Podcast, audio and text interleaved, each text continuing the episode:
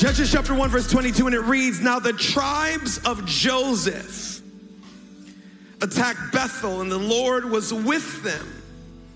And when they sent men to spy out Bethel, formerly called Luz, the spies saw a man coming out of the city, and they said to him, Show us how to get into the city, and we will see that you are treated well.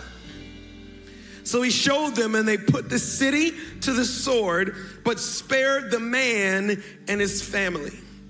This is the moment we've all been waiting for. Israel is finally stepping into the promise that God made Abraham hundreds of years ago. It's been over 40 years since God brought them out of Egypt and across the Red Sea, and they've literally, as they would say, been chasing their tail in the wilderness, waiting for the moment where God finally lets them go into all that He promised them. They're beginning to clear the land. Verse 26 He then went to the land of the Hittites, where he built a city and called it Luz, which, it, which is its name to this day. Somebody say, but Manasseh. But Manasseh did not drive out the people of Beth Shan or Taanach or Dor or Ibleam or Megiddo and their surrounding settlements. For the Canaanites were determined to live in that land. When Israel became strong, they pressed the Canaanites into forced labor. Watch this, but never drove them out completely. I have a message for you tonight entitled Torn Between Here and There torn between here and there. Father God, we declare that we believe your word is true. God, we believe that there's so much that we are able to do through who you are in us. God, we receive every single miracle you have in store for us. God, we refuse to live a normal, natural, average life. God, we are walking in the supernatural. God, anoint me to speak, and anoint us to hear. God, we're believing that. Situations are changing as we're sitting in this room, as we're as we're watching online. We're extending our faith that we're not going home tonight to the same situation that we left. But you are currently working for our good. And we will be ever so careful to give you all the glory, all the honor, and all the praise in the matchless, mighty name of Jesus, we pray. Come on, somebody shout, Amen. And amen and amen. The year was 2015. It was August and we were coming up on our second wedding anniversary. I told my wife, I said, babe, wherever you want to go, Big Daddy got you.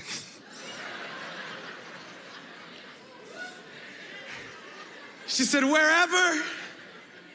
I said, wherever. You just pick a place. We're going. Because you're that special to me. This, this was, don't judge me. This was the first vacation of our marriage that I had ever paid for. My dad had gifted us a vacation for our uh, first wedding anniversary, and I didn't know how much it cost. I just said thank you. and we went. This was year two. I was I was on my own. So I said, babe, pick a spot. We're there. She says, say less. I want to go to Paris. I said, I told you, Big Daddy got you. Look up the plane ticket. She looks up the plane tickets. I said, babe, you know, we're just starting off on our journey. One day I'll fly you to Paris first class, but but we can't fly first class this time. She said, Babe, that's not first class. That's the price for coach.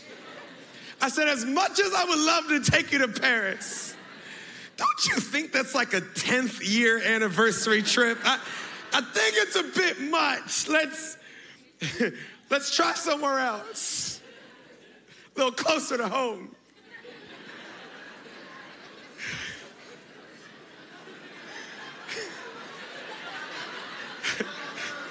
like DC. she said, she said, I heard Cabo is nice this time of year. I said, Cabo, okay. Where's that? He said, It's Mexico. It's the south of here. I said, Okay, south is better than across the ocean. Let's try south. And pulls up plane tickets. And I said, Don't play with me first class. We in the back of the plane. We just, we'll party when we get there. So she showed me the ticket. I said, Okay, we can do that. We can do that. All right, let's go to Cabo. Find a hotel. Pulls up a couple hotels, shows me the price. I said, no, not Cabo, not Cabo, not Cabo. That, that's like a fifth year deal. But we're getting warmer. Let's try Cancun, it's closer. Look at the plane ticket, look at the hotel, we can do that. We just won't be able to eat once we get there. Finally land on Puerto Rico.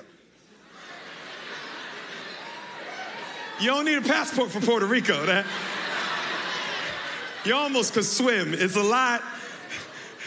Southwest flies to Puerto Rico. We we can listen. We got our tickets. We, we were like E94 boarding the plane. If you ever flown Southwest, you would know there's no E. It's A, B, C, or D. That's it. We finally get on a plane at the end and, and we book our hotel. And, and, and I mean, I was shocked that there was a hotel that nice for that price. We should have started with Puerto Rico. We land at the airport and said, Babe, we should get a car. I said, Well, you see the way my account's set up right now. Before I left, I didn't get to move the cash from the check-in to the savings. So let's just take a taxi. We can walk. I mean, we just want to experience Puerto Rico. So we take a taxi to what we thought was our hotel. And when he pulled up, you ever been like punked, catfished, hustled. I'm pretty sure when they were posting pictures of the hotel, they took pictures of the hotel across the street and then posted it as here's where you are going. Because it looked I'm trying to think of a city that I can mention that won't offend somebody in the room. If we offend somebody online, it's okay, but I don't want anybody to punch me. It looked like we landed, y'all, in like Fayetteville, North Carolina.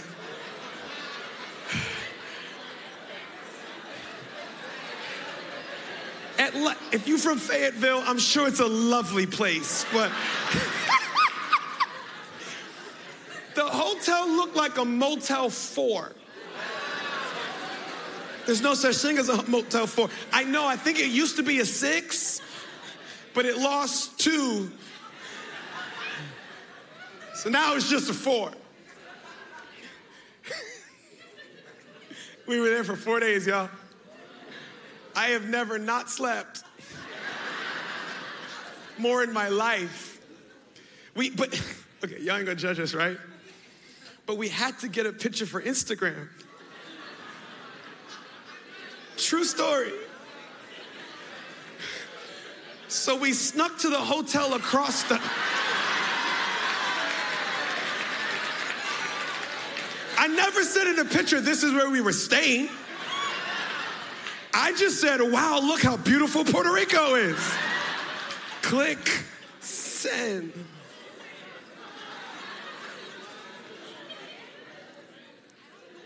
Have you ever been in a position where you were anticipating something, excited about it, could, couldn't wait for it to happen? Maybe it was a restaurant, maybe it was a vacation, maybe it was getting out of college, maybe it was getting married or having your first kid, owning your own home. But this has been like a man, when this happens, oh, it's gonna be amazing.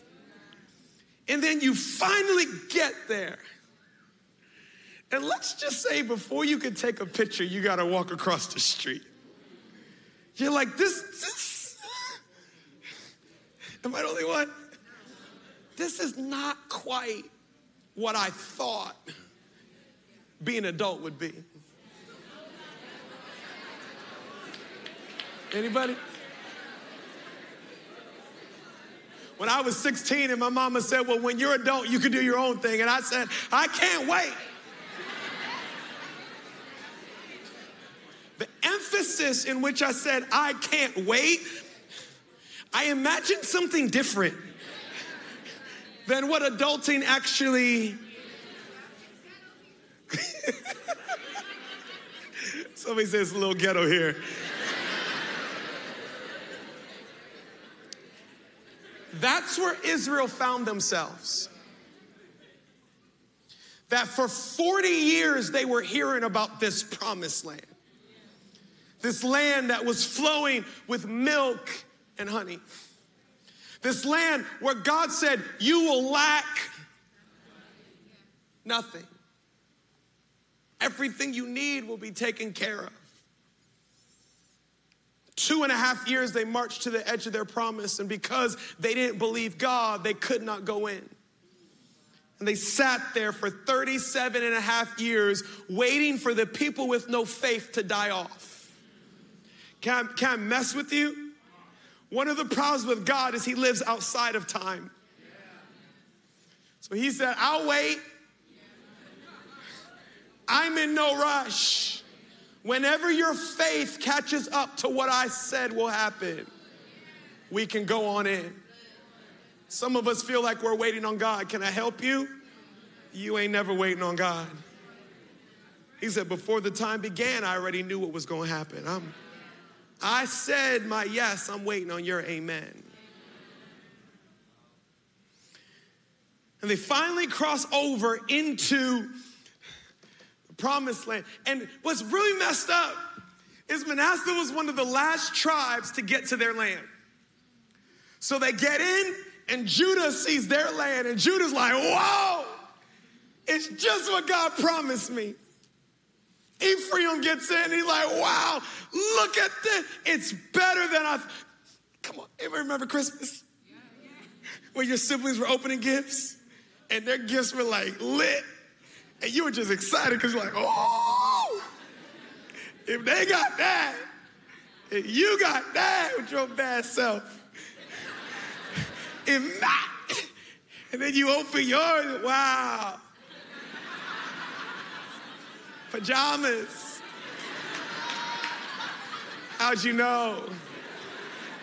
And you kind of got to fake like, I'm grateful because you know gratitude is the doorway to supernatural. So, thanks. Manasseh gets to their promise, and the promise got an army in it. And the promise got a people that say, hey, you can move in, but we ain't moving out.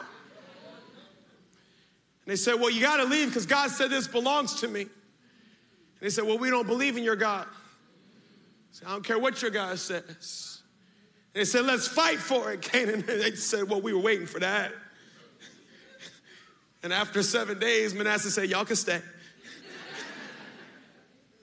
and here am I in the promise that God made me.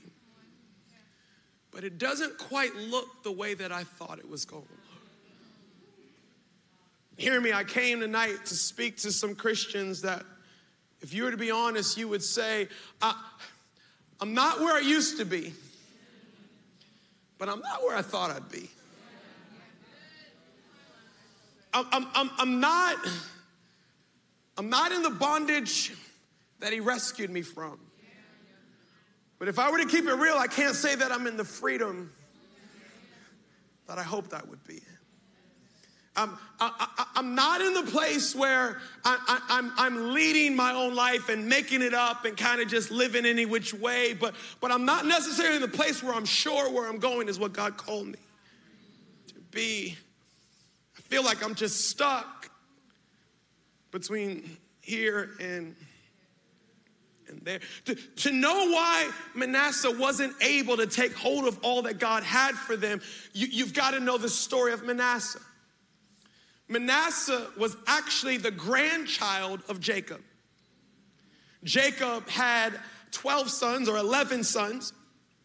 His second to his last son was by the name of Joseph. Remember, Joseph is the one that his brothers sold into slavery and he went in Egypt and he actually actually saved the entire people out of a famine. And then when he brought his father Jacob and all the siblings, Jacob said, Wow, Joseph, look what God has done. Joseph, I'm so grateful. I'm gonna adopt your sons, which are my grandsons, as my own sons, and they're gonna get an inheritance just like their uncles. So Joseph's two sons, Manasseh and Ephraim, they were the grandchildren of Jacob, but they were getting an inheritance like brothers. So here it is, all of Israel. Many people believe was close to 3 million people marched through the wilderness. They come to the Jordan River. They park there for 37 and a half years. Finally, God says it's time to go over. And the tribes begin to go over. The only problem is there were three tribes that got comfortable waiting. There were three tribes that got tired of God not doing what he said he was going to do when they thought he should do it. So, I'm having fun. Y'all having fun? So they said, This relationship is good enough. I'm not going to wait for what God promised me. They got all their teeth.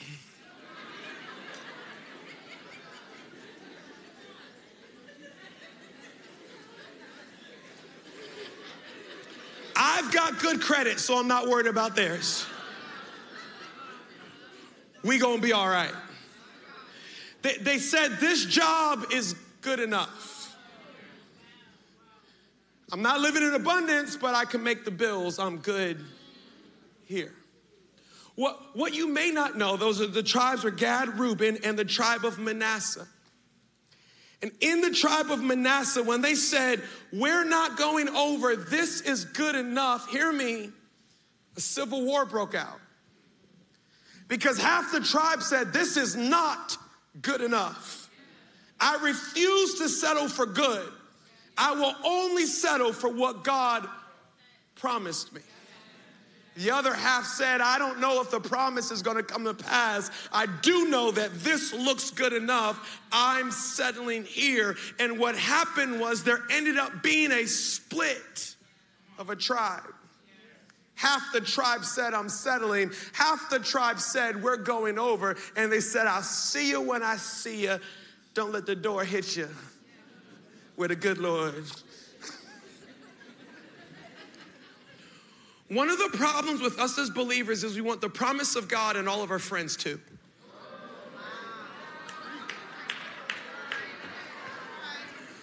I'm sorry, I've been on vacation for four weeks, so I've just came back a little cranky. One of the problems is we want the promise of God and all of our family to understand our decisions. One of the problems is we want the promise of God and everybody else to think that we've got it all going on. And God says, You've got to decide are you going to stay with the pack and settle or are you going to step into all that I have for you and refuse to settle for good enough? I'm just crazy enough to think that at Union Church on a rainy Friday night in what we call Catalyst, there's a couple hundred people in this room that said, As for me and my house, we will serve the Lord. It doesn't matter who's coming with me, it doesn't matter who talks about me, it doesn't matter who understands me. I refuse to settle for good. And one of the pro- one of the problems with being frustrated with good enough is some of you, your good is somebody else's miracle. So you've got people that would kill to be where you are. You're like, I'm not ungrateful. This just ain't it. This. Am I the only one? Who do you think you are? You're doing better than anybody in your family has ever done. And I'm grateful. But I don't think he brought me this far.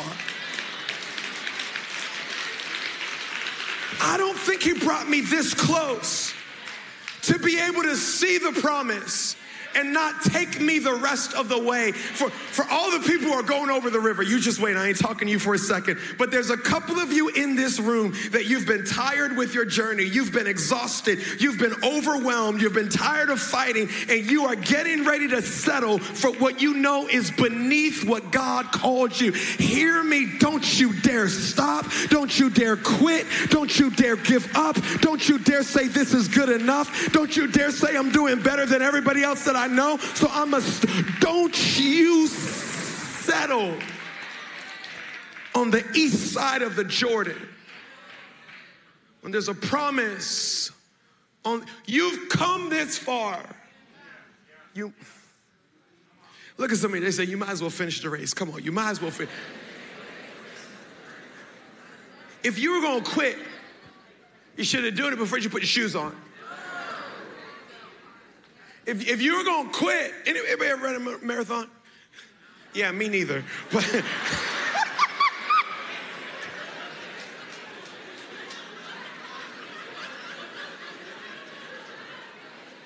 you know the best time to quit? Before you start? You know the best time to get a divorce? Before you say I do. You come this far, you might, there's a promise on the other side of this. But what Manasseh found out is because half of me is over on that side, and half of me is on this side. I'm too weak to take hold of all that God has for me. Three quick thoughts, three quick thoughts. Can I give you one? First thought is this there's a war waging within all of us. There's a war that is waging within all of us. Hear me. Manasseh was born equally between a problem and a promise. The day of Manasseh's birth, he was split between a problem and a problem. The name Manasseh means to forget or God has made me forget. Can I prophesy over you for a second? God is getting ready to do something in your life that will cause you to have amnesia of the pain that you are going through right now. God is getting ready to do something in your life that will so blow your mind, you will forget how long you've been waiting. You will forget how long you've been fighting. You will forget how much pain you are in. God is getting ready to do something in your life that births a Manasseh. Wait, what pit? What prison? What lies? I don't even remember what I've been through. So miraculous is where I am right. Just understand, we serve a God that will owe no man. He said, just trust me. Everything that you're going through, you ever, you ever remembered your testimony or someone told you your testimony and it felt like somebody else's testimony because you don't even remember that season of your life. You you know you were crying yourself to sleep at night but but there's such an emotional disconnection from that moment because your joy is at a level that you couldn't comprehend. And and the presence of God in your life is at a place that is there anybody in this room that can say he's already done that. He he's already moved in my life in a way that I've I've forgotten. Joseph here holding his baby boy, saying, You are the miracle that has caused me to forget all the pain that I've been through. And then Joseph handed his baby boy to his wife and Manasseh's mother, Asenath. I don't know if I said that right, but that's all right because she was a witch, so I don't have to. No, no, I'm serious. Manasseh's mama was not a follower of God. She was a daughter of the priest of On. On was the city of Ra, idolatry.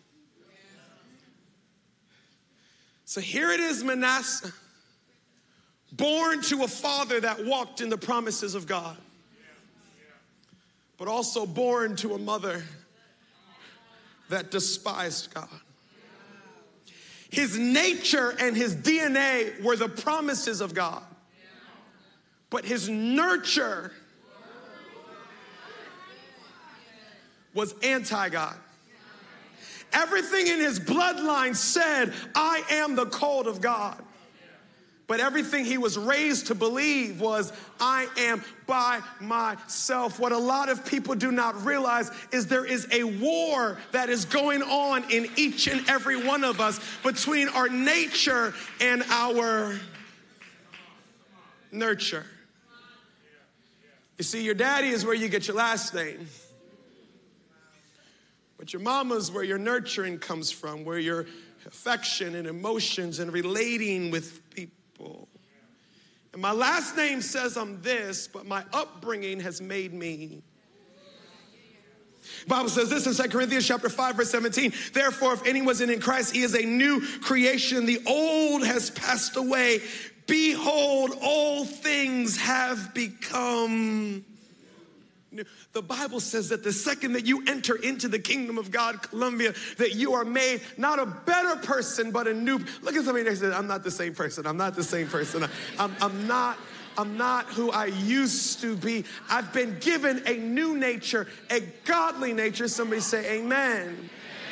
My nature is divine. But I've been through some situations in my life that have caused me to believe I'm not as divine as I thought I was. I've had some setbacks and I've had some pain and I've had some experiences and, and, and I've had some situations where, where, where it's taught me that I'm kind of all that I've got. It's me against the world. And without even realizing it, there's this war on the inside of me between who God says I am, but who life says I am. Paul said it this way in Romans chapter 7, verse 15 I don't understand myself. For I really want to do what is right, but I can't. And I don't want to do, that's what I do, and that's what I hate. Can you relate? Anybody can ever relate to, I want to feel invincible. I want to feel like if God before me, it doesn't matter who is against me. But when I walk into that office, when I walk into that room, when I see that person, for some reason, I just don't feel like I have what it takes. I, I want to, but I don't. There's a war that is going on in the inside of me right this time. It's time to engage in the battle. It's time to engage in the battle. On June 21st, 1861, it was the first battle of Bull Run, the first battle of the Civil War in the United States of America. It was also nicknamed the Picnic Battle because hundreds of families packed picnic baskets and went out to the battle with their wives and their children to view what they assumed would be a very quick victory. There were Congress people and senators that were sitting up on the hill in, in their Sunday best to watch this very quick massacre, only to find out it wasn't going to be as quick as they thought it was going to be. When, when bullets started to pierce through their picnic baskets, when, when they began to see soldiers running towards them instead of away from them, and realize what was supposed to be a quick Union battle was actually an extended Union defeat, they were blown away because they didn't take the battle seriously. As the Bible says in 1 Timothy chapter 6, verse 12, fight the good fight of faith. Lay hold on eternal life to which you were also called and have confessed the good confession in the presence of many witnesses. Here's what I've discovered a lot of believers don't wake up in the morning ready to fight. A lot of believers wake up in the morning ready to do life, but they don't wake up ready to fight. And it's because they don't understand that there's a battle that is going on in the inside of them at all times. A battle between who God tells me that I am and a battle in who life has nurtured me to be. Paul is telling the church, you've got to make a decision. You've got to wake up every day ready to fight the fight of faith. 1 Corinthians chapter 9 verse 27, rather I'm landing punches on my own body and subduing it like a slave. I do this to be sure that I myself won't be disqualified after preaching to others. Here's what Paul said. He said, I could be a Christian that tells other people how great God is, but never experiences it myself. Where's my Connect group leaders? My dream team leaders? Come on now. If I'm not careful, Paul said, I can point to a God that I'm not actually experiencing my. So he said, he said, what I, he said, I'm going to fight myself. I'm, I, I'm going to beat my body into submission because Paul understood there's a war that is going on in the inside of me and the second I ignore it is the second that I've lost it. What's the war? Between who God says I am and between who life has told me I am. Between walking in my own strength and walking in the power of the Holy Spirit. Genesis 1 2 says this the earth was without form and void, and darkness was on the face of the deep. Watch this. And the Spirit of God was hovering over the face of the water. Sean, you come play. Here's the whole battle. The Bible says the same power that raised Christ from the dead dwells on the inside of me. The only problem is there's a carnal nature of me that quelches the Holy Spirit in me and keeps him from producing what he was designed to produce in my life. It is the Holy Spirit that created everything that you see upon the words of God says the Holy Spirit hovered over the expanse of the nothingness, and God said, Let there be light. And the Holy Spirit threw up the light, and, and God said, Let there be sun, and let there be moon. And He hovered over what was not to create what God said should be. You know, the Holy Spirit is hovering over your life to create everything that God said should be in your life. The problem is that when your flesh says, no, no, no, we're not going with what the Holy Spirit says, we're going with what I say. Holy Spirit says, I can't produce. So here's the whole fight. Every morning I wake up and I say, Flesh, you're not going to dictate my life today. I'm dictated by the Holy Spirit. My words are dictated by the Holy Spirit. My thoughts are dictated by the Holy Spirit. My actions are dictated by the Holy Spirit. My decisions are dictated by the Holy Spirit. Second Corinthians chapter 10 verse 4 says this, "For the weapons of our warfare are not carnal, but mighty in God for the pulling down of strongholds." Watch this. Casting every argument and every high thing that exalts itself against the knowledge of God. Watch this. Bringing every thought into captivity to the obedience of Christ. Here, here's what that wrestle looks like. Somebody says something you don't like. I'm gonna give them a piece of my mind.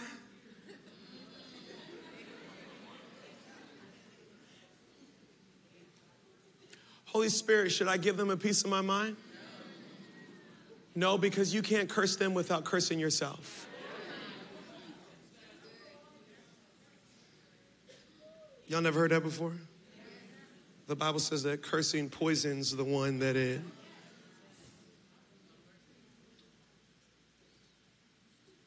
You wake up and you see a problem, like, I gotta go fix this. Holy Spirit, should I? Holy Spirit says, No, it's not by might nor by power, it's by.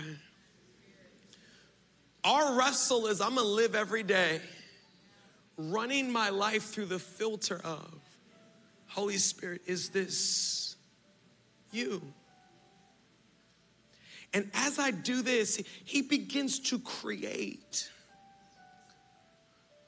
all that he said he was gonna do. Write this down, we're to end. You're destined for the promise no matter what. Anybody love God's word? No, like for real, like, like I love, I love God's word. So here it is, Manasseh, split, goes into their promise, can't drive the Canaanites out. So guess what they do? They just live there with them next door. You, you ever went to bed with your kids in the bed? Wake up at one in the morning, just got a foot in your face. And you're just like, this just can't be. But they promised me. for five years, they lived with the Canaanites. For 10, for 20, for 30, for 40, for 50, for, for 100 years, they can never drive them out all the way till we get to Judges chapter 6, they had actually taken over all of Israel now.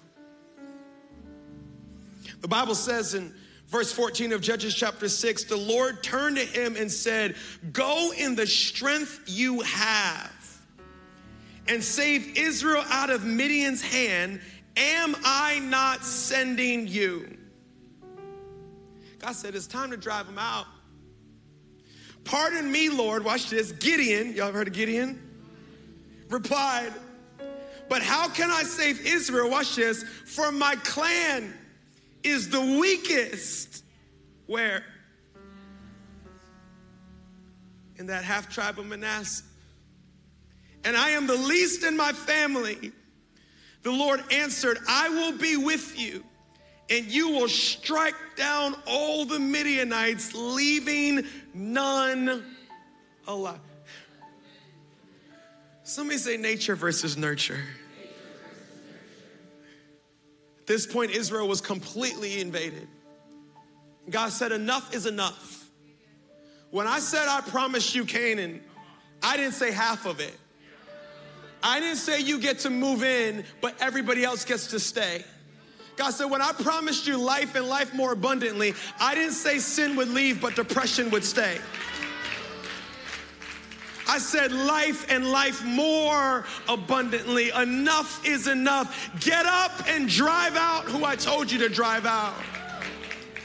But Gideon had been nurtured in his tribe. We're too weak and we're of the weakest clan and the weakest family. God, you don't understand. I come from a lineage of settling. This is about as good as it's gonna get. And God said, You missed it. You think you couldn't drive Canaan out because you were too weak. But you never realized it was never about your might or your strength, but it was all about your assurance that I'm the one that fights your battle for you. He said, Don't worry about who's not with you. Don't worry about the army that you don't have. Just worry about the God that you do have. Union Church, God sent me tonight to let you know that for a lot of us, He is looking to do miracles in our lives. And when He tells us all we've done is respond by, you can't do that. I don't have a degree. I don't know the right person. I don't have the right connection. I'm too old. I'm too young. I've missed this opportunity. I've missed that opportunity. In other words, God, I'm of the tribe of Manasseh, of the smallest clan and the smallest family. And God sent me to tell you, don't you think I knew your story before I called you and anointed you and prepared you and opened a promise for you. I don't need you strong. I need you trusting. I don't need you to have it all figured out. I just need you to say, if God before me, it does not matter who's against me. I don't need you to have a five year plan. I just need you to say, if He said it in His word, it will come to pass in my. What is it that you surrendered that God promised you? You said, I'm not strong enough. I'm not connected enough. I'm not holy enough. I'm not whatever enough. God sent me to let you know tonight, He is. Hop up on your feet. Matthew 17, 19 says this Then the disciples came to Jesus privately and said, Why could we not cast it out? Jesus said to them, Well, because you, you, your unbelief. For surely I say to you, if you have faith as a, you will say to this mountain, Move. Because I'm torn between here and there, and it will be moved, and nothing will be impossible for you. What have you not been saying? Because you just don't see how it's going to happen. What have you not been saying because you know you don't have the resources for it? What have you not been saying because you've told yourself that you're too old, too young, too far gone in this or that? God says you need this much faith, this much assurance that I'm gonna do what I said I'm gonna do in your life. Come on, right where you are, can you just take about 15 seconds? Can you lift your hands?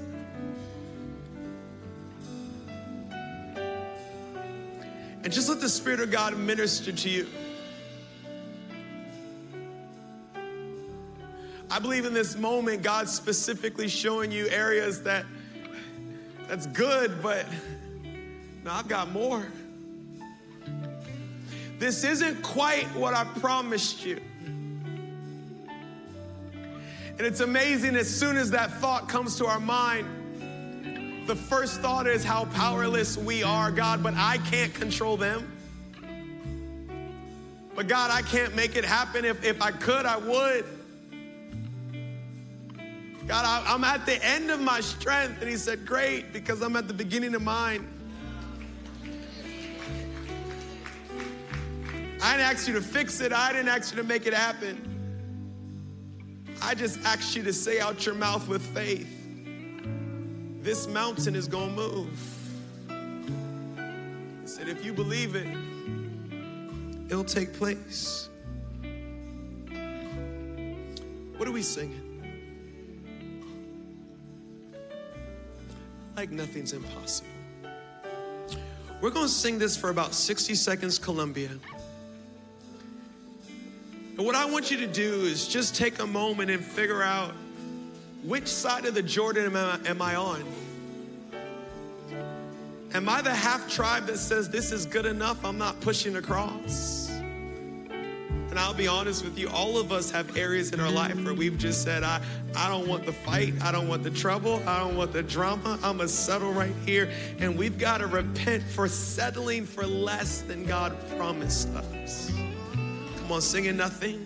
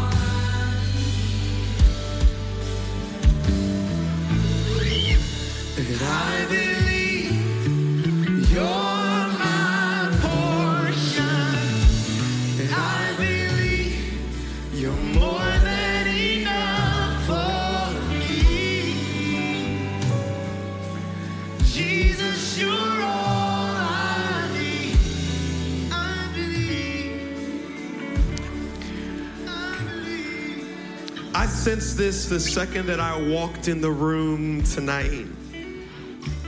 And just hear me. This is a moment of demarcation. This is a line in the sand. As a church, a defining moment in your life. This is a moment where everything can change. But I'm gonna be honest with you, it depends on how you respond. So, what we need is first your response. And I promise you, you're gonna see heaven's response. I'm gonna give an altar call, and that is a move out of your seat and come up front. And that's for those of you that, if you would be honest, you would say, I've been divided. I've been picking and choosing my surrender. I've been picking and choosing. Sometimes I'm believing the word of God over my life, but sometimes I'm going to believe. Don't move. Don't worry about the chairs. Don't worry about the chairs. Just keep the moment sacred. I've been picking and choosing what God says about me and what I say about me, what, what I want my future to be and what His future is for me. I- If I'd be honest with you, I've been a little bit scared because I don't know if I'm going to like where He takes me. Hey, He made you, He formed you. Come on, control freak. He said, I know the plans that I have for you, and they're only good.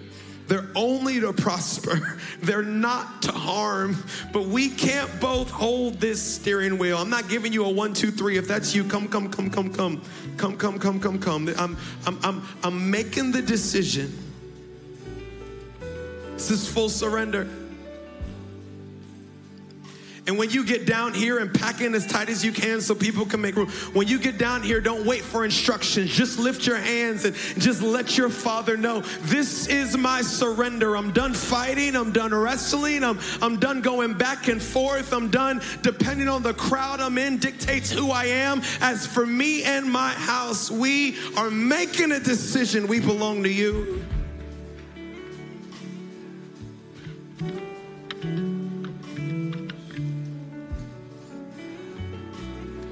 You're more than enough for me. Jesus, you said, I believe you're my healer. I believe you are all I Come on at Columbia, here at BWI. Said, I believe you're my portion. I believe you're more than enough for me. Pause. Hey, y'all, look at me for a second. Sometimes we sing things that we don't even know that we're singing. You know what it means to say, You're my portion? It means I'm lacking nothing. Everything that I need, I already have. I hear the Spirit of the Lord saying, Stop telling Him and stop telling yourself what you're missing out on. If only I had somebody to have my back. If only this, if only that. He said, Don't you know I am your portion? I am more than you need to walk into every promise and every victory and everything that. Come on, sing it with faith. I believe.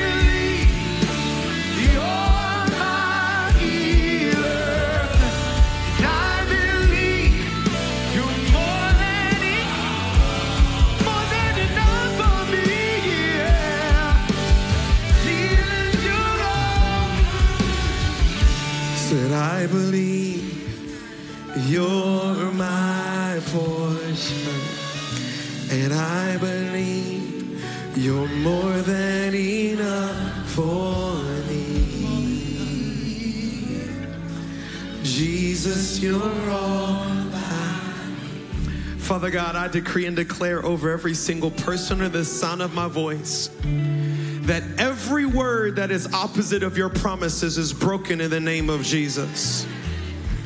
Every spirit of rejection that rested when somebody walked out every fear, every ill spoken word, every you'll never amount to, and, and this is all that we are, and this is who we are. We break it in the name of Jesus.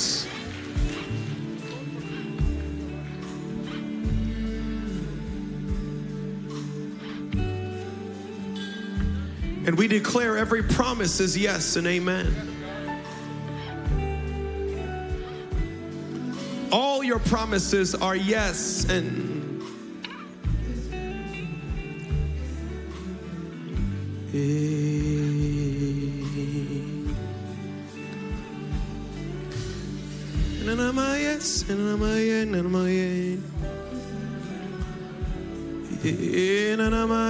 and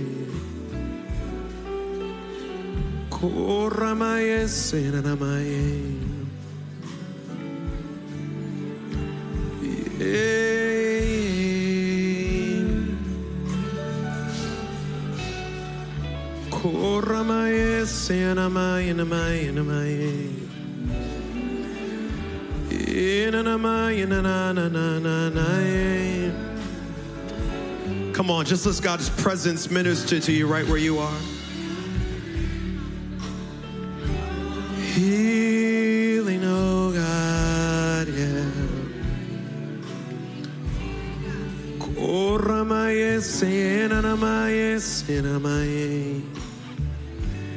Inanamaye, nananaye. Come on, just let his presence speak to you. It's in his presence that there's a reminder of who he made you to be. Inanamaye, sinanamaye.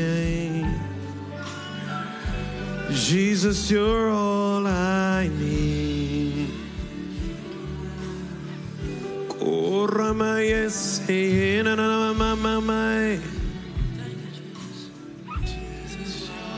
Inanamaye,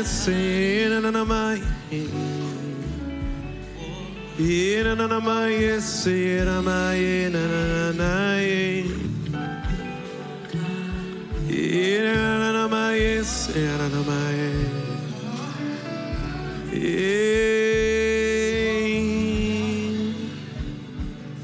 I just hear the Spirit of the Lord saying, You've believed that lie long enough. Now believe what I say about you that you're blessed and not cursed, that you're above and not beneath, that you're the head and not the tail, that if I be for you, it does not matter what situation is against you. I believe you're my healer, and I believe you are all I need. Come on, sing it as your prayer. You're my portion. And I believe you're my portion. And I believe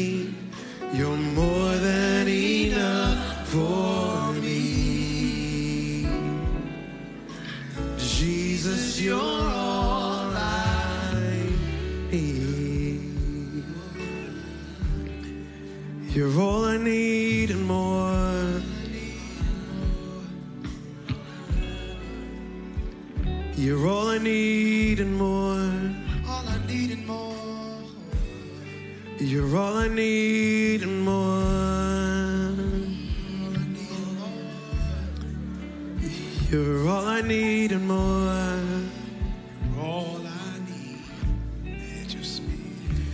You're all I need and more.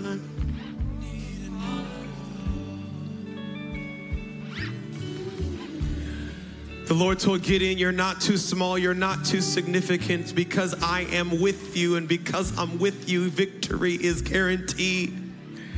Jesus said that He's given us His Holy Spirit as confirmation that He is with us.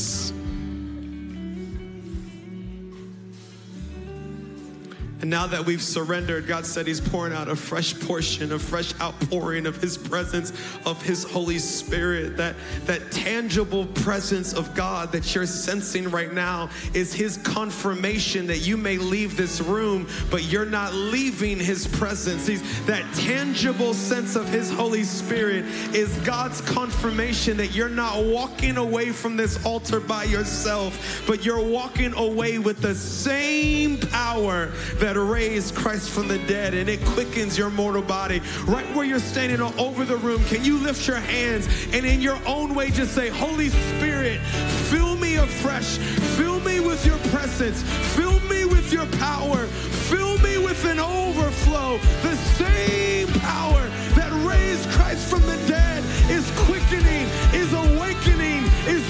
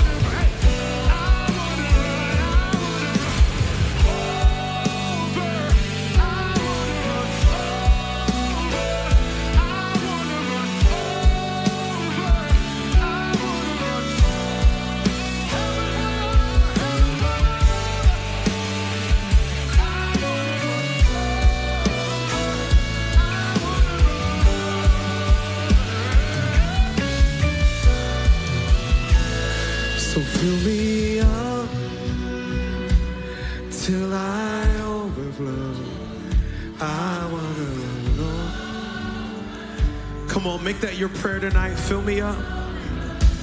Fill me up till I overflow. I wanna run over. Come on, one more time. Fill me, fill me up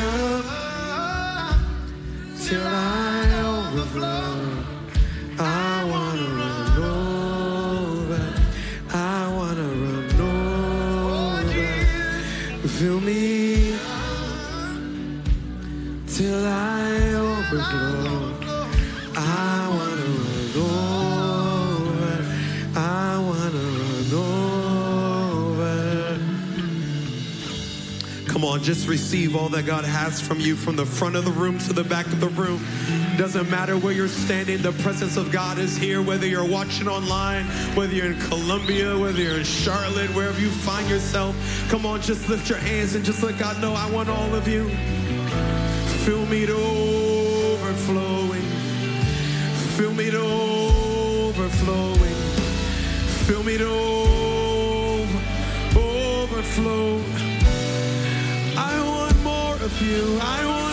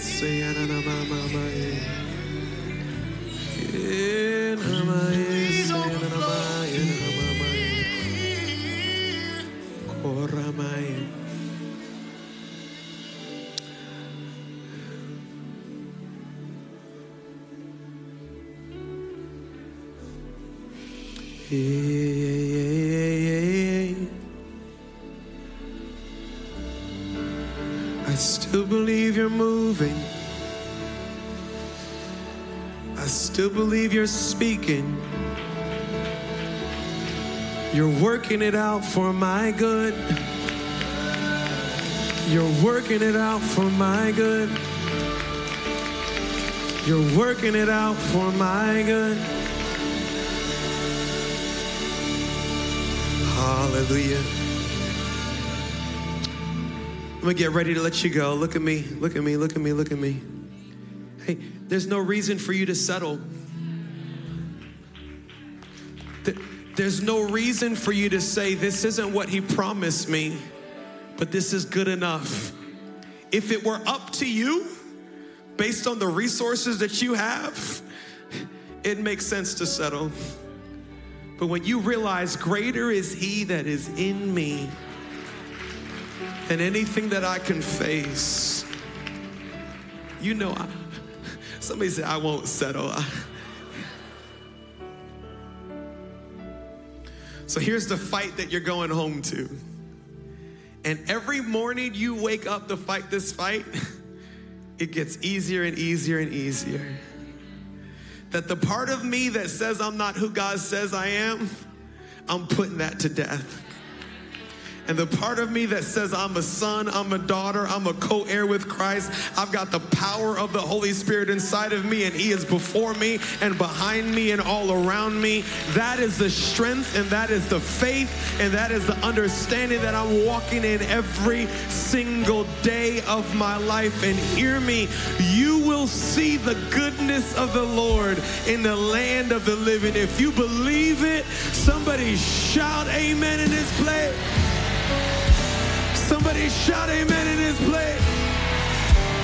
Father God, we thank you and we're grateful that you are going before us, God. We know that signs, wonders, and miracles await us every single day of our lives, and we'll be ever so careful to give you all the glory and all the honor and all the praise. In the matchless name of Jesus, we pray. Amen and amen.